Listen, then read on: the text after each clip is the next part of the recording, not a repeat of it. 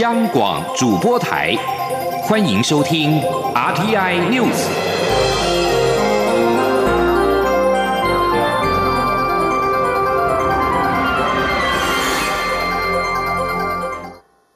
各位好，我是主播王玉伟，欢迎收听这节央广主播台提供给您的 RTI News 新闻。首先带您关注国际焦点。就在北韩领导人金正恩结束近三周的神隐，国营媒体报道显示，他走访艺术工厂的隔天，南北韩今天上午在南韩监视哨所附近发生交火事件，升高了紧张态势。南韩联合参谋本部发表声明指出，北韩在当地时间今天清晨七点四十一分，朝向和北韩边界上的一处南海岗哨发射发射了数枪。南海方面表示，他们根据手册也朝北韩两度开火回应，并且做出警告宣布，没有传出有人受伤。在经过数周以来对金正恩健康状况和下落的预测之后，北韩官媒二号公布了照片和报道，指出金正恩参加了一处肥料工厂的落成仪式，这是他从四月十一号以来的首度现身报道。美国总统川普二号在推特发文指出，他很高兴看到金正恩的回来，而且状况看起来也不错。川普先前对于金正恩的健康传闻态度低调，没有多做说明。继续将焦点转回到国内，国内武汉肺炎 （COVID-19） 疫情趋缓，新北市已经连续十三天没有确诊案例。新北市长侯友谊今天宣布，从明天起，新北将以两阶段四梯次渐进开放现行的管制措施，公有场馆逐步有条件的适度开放。侯友谊今天上午主持疫情应变会议，要求各局处及各区区长加强管控五一连假最后一天的人流和车流，也听取副秘书长刘和然及卫生局长陈润秋提出防疫渐进开放报告。刘和然强调，开放不代表管制松懈，每周会滚动式检讨及评估未来逐步开放的项目，以建立新形态的生活模式。而陈润秋则表示，所有的本土病例和敦木舰队群聚病例，在经过最大潜伏期十四天的监测，没有发现有社区传播现象，因此规划在明天起采取两阶段四梯次的渐进开放机制。他表示，如果疫情持续趋缓，指挥中心没有宣布有社区传播的现象之下，将在五月十八号起，在第二阶段逐步开放其余的公有场馆及活动，并且持续执行基本的防疫准则。侯友谊表示，在全球疫情尚未趋缓的情况之下，昨天虽然有三例的境外病例，但也凸显阻绝境外的防疫作为更应该要落实。因此，在整体评估之下，因应国内疫情舒缓，要求逐渐开放。开放的过程，除了基本的量测体温、戴口罩、保持社交距离、环境清洁消毒消毒之外，更要做到实名制要到位，以及人流管制这两大防疫工作。而高雄市政府仍然是不敢掉以轻心。今天上午，在四维及凤山行政中心两地同步举行了防疫兵推演练。高雄市长韩国瑜表示，虽然近来近来多日零确诊，但是社区传染风险依旧存在，市府不敢松懈，必须未雨绸缪。希望透过这次演练，检视市府各机关的应变能力，确保市民安全。今天，央广记者刘品熙的采访报道。高雄市政府三号上午在四维及凤山行政中心两地同步进行防疫实兵演练，共动员九个市府机关与国军。总指挥官高雄市长韩国瑜也率领三位副市长分别坐镇现场督导。除了卫福部派员到场指导，台南、台中等县市也派出代表到现场观摩。韩国瑜表示，潘事件官兵群聚感染，为社区传染带来风险。虽然近日都是零确诊，但全世界感染人口已高达三百四十五万，台湾没有乐观的本钱，社区传染的风险依旧存在。因此，高雄市府在防疫措施与准备工作上不敢松懈，希望透过这次演练，检视各机关的应变能力，确保市府团队在面对各种可能的疫情变化时，能够迅速而且确实的处理。他说：“我们这一次的实兵演练。”并不是封城演练，而是要在未雨绸缪的准备。演练一旦高雄市发生社区传染的时候，市政府要如何与国军以及各个医疗救护单位进行协调的合作，并且测试我们高雄市政府各机关的应变能力。这次演练共动员两百人左右，全程维持九十分钟。四维行政中心模拟办公大楼发生群聚感染，演练内容包括检视卫生局疫调评估，针对疫调结果假设不同事件，安排救护车、防疫小黄、防疫巴士及后送医院、入住防疫旅馆等处置作为。另外，由环保局搭配国军化学兵进行周边环境消毒，以及警方管制周边人车进出等演练流程。凤山行政中心则以集合住宅群聚感染为假设情境，除了前述应变机制外，另外加入住户居家隔离后是否各项生活起居照顾作为，包括社会局送餐服务、卫生局居家关怀、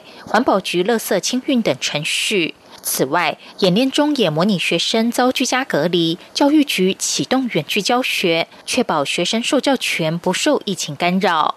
央广记者刘聘熙的采访报道。继续关注人权议题。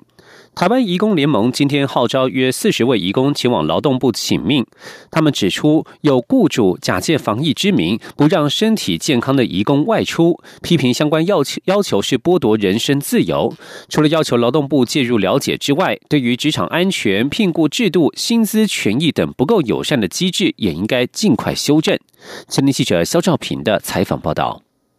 因为工作失去右手掌的菲律宾移工阿杜，三号跟着台湾移工联盟到劳动部前请命。阿杜除了说工厂机器不够安全外，也说，他们被迫住在工厂地下室，在有机溶剂气味中，每天过着担心工厂失火的日子。台湾义工联盟希望职工中心专员许维栋指出，有工厂为了省成本，就在工厂设置宿舍，在缺乏安全距离下，厂住不分，已经葬送了不少义工性命。他说：“工厂和宿舍没有分开，好，以至于当工厂起火的时候，宿舍也就跟着燃烧。所以我们的宿舍，我们的诉求从那也非常清楚哦，就是我们要求劳动部必须严议，好，将工厂和宿舍分开，做出明确的规范，才能保障移工以及包括消防员的性命安全。”台湾移工联盟进一步指出，因为 COVID-19 武汉肺炎影响，有雇主径自提高管理权力，要求身体健康的移工不得外出，只能在工厂跟宿舍间。往返，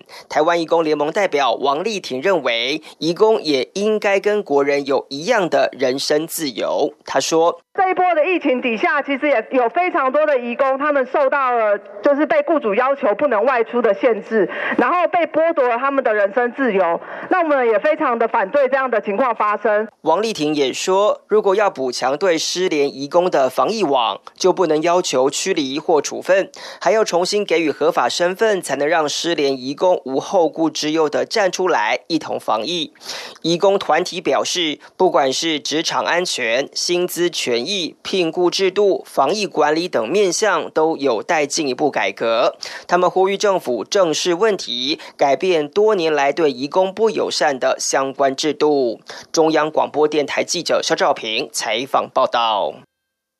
而疫情在国际间延烧，各国都加强了边境管制，也让跨国同性伴侣更难有见面的机会。而同婚专法上路将满周年，但是当时立法过程就欠缺讨论的跨国同婚配套问题，至今仍是相关团体关注的焦点。台湾伴侣权益推动联盟表示，希望政府在疫情趋缓之际，也能看见缺一角的婚姻平权，希望新政府尽速为跨国同性婚姻解套。前年记者肖兆平的采访报道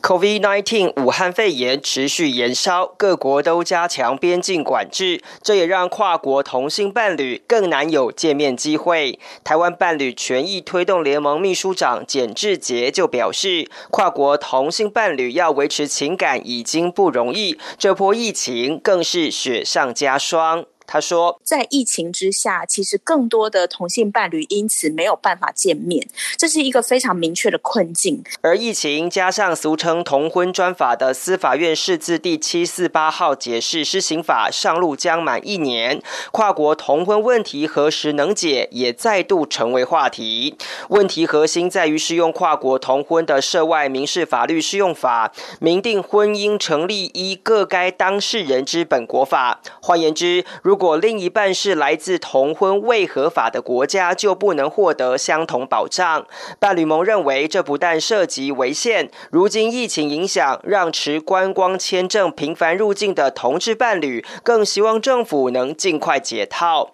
简志杰坦言，政府确实有意处理这个在立法时就没有讨论配套的问题。他说：“曾经有过部会有承诺我们。”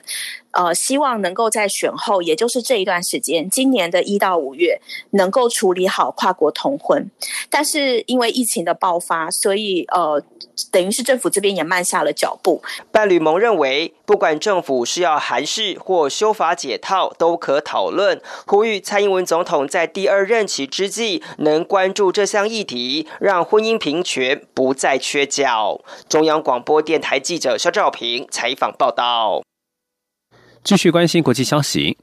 英国《太阳报》今天报道，英国首相强生表示，在他因为感染俗称武汉肺炎的2019年冠状冠状病毒疾病 （COVID-19） 被送到加护病房之后，医生曾经为宣布他的死讯做准备。这是强生首度详细谈论到他的病情。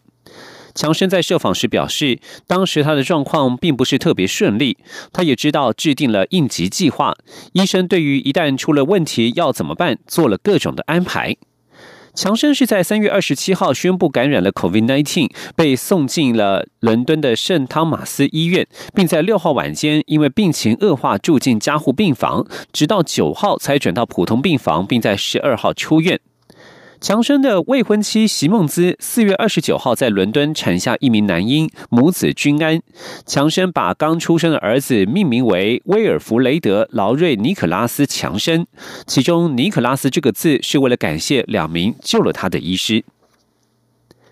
焦点转到美国。美国职篮 NBA 因为武汉肺炎 （COVID-19） 疫情而中断至今。根据《纽约时报》报道，美高梅国际度假集团提出计划，争取 NBA 球员、球员的家属以及其他的必要人员住进赌城大道上的各饭店隔离区，并在同一栋设施进行训练和比赛。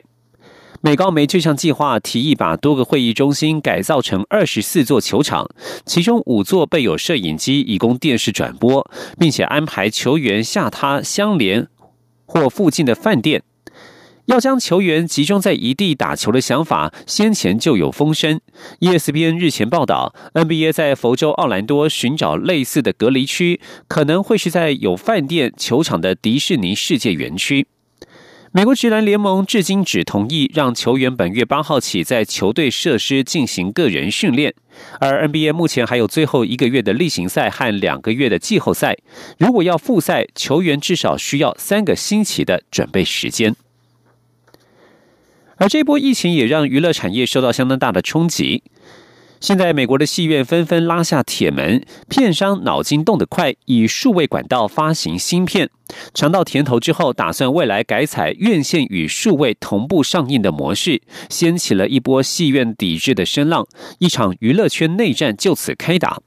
这场内战导火线是环球影业所发行的《魔法精灵畅游世界》所引起。全美疫情升温之后，环球决定跳过院线，四月十号起以加值随选视讯的模式推出这部动画续集。结果在数位发行的三周以内，环球在每家地区进账超过七千七百万美元，比二零一六年首集《魔法精灵》院线放映近五个月的实际收入还多。环球现在打算等全美戏院恢复营业之后，在院线和数位平台同步推出新片。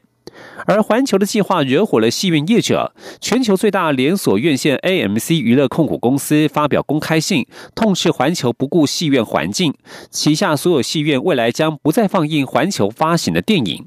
而疫情之下，宅经济发达，片商抓住机会投向串流平台的怀抱，而戏院业者屈居下风，难以扭转芯片转向数位发行的趋势。以上新闻由王玉伟编辑播报，谢谢收听。我是防疫医师苏伟如，什么时候应该要戴口罩呢？一、搭乘大众运输工具或计程车；二、进出医疗院所；三、去人潮拥挤的地方。四、空气不流通的密闭空间。另外，如无法保持社交距离，应全程戴口罩。也提醒您，当有出现发烧、咳嗽等呼吸道症状或身体不适时，也请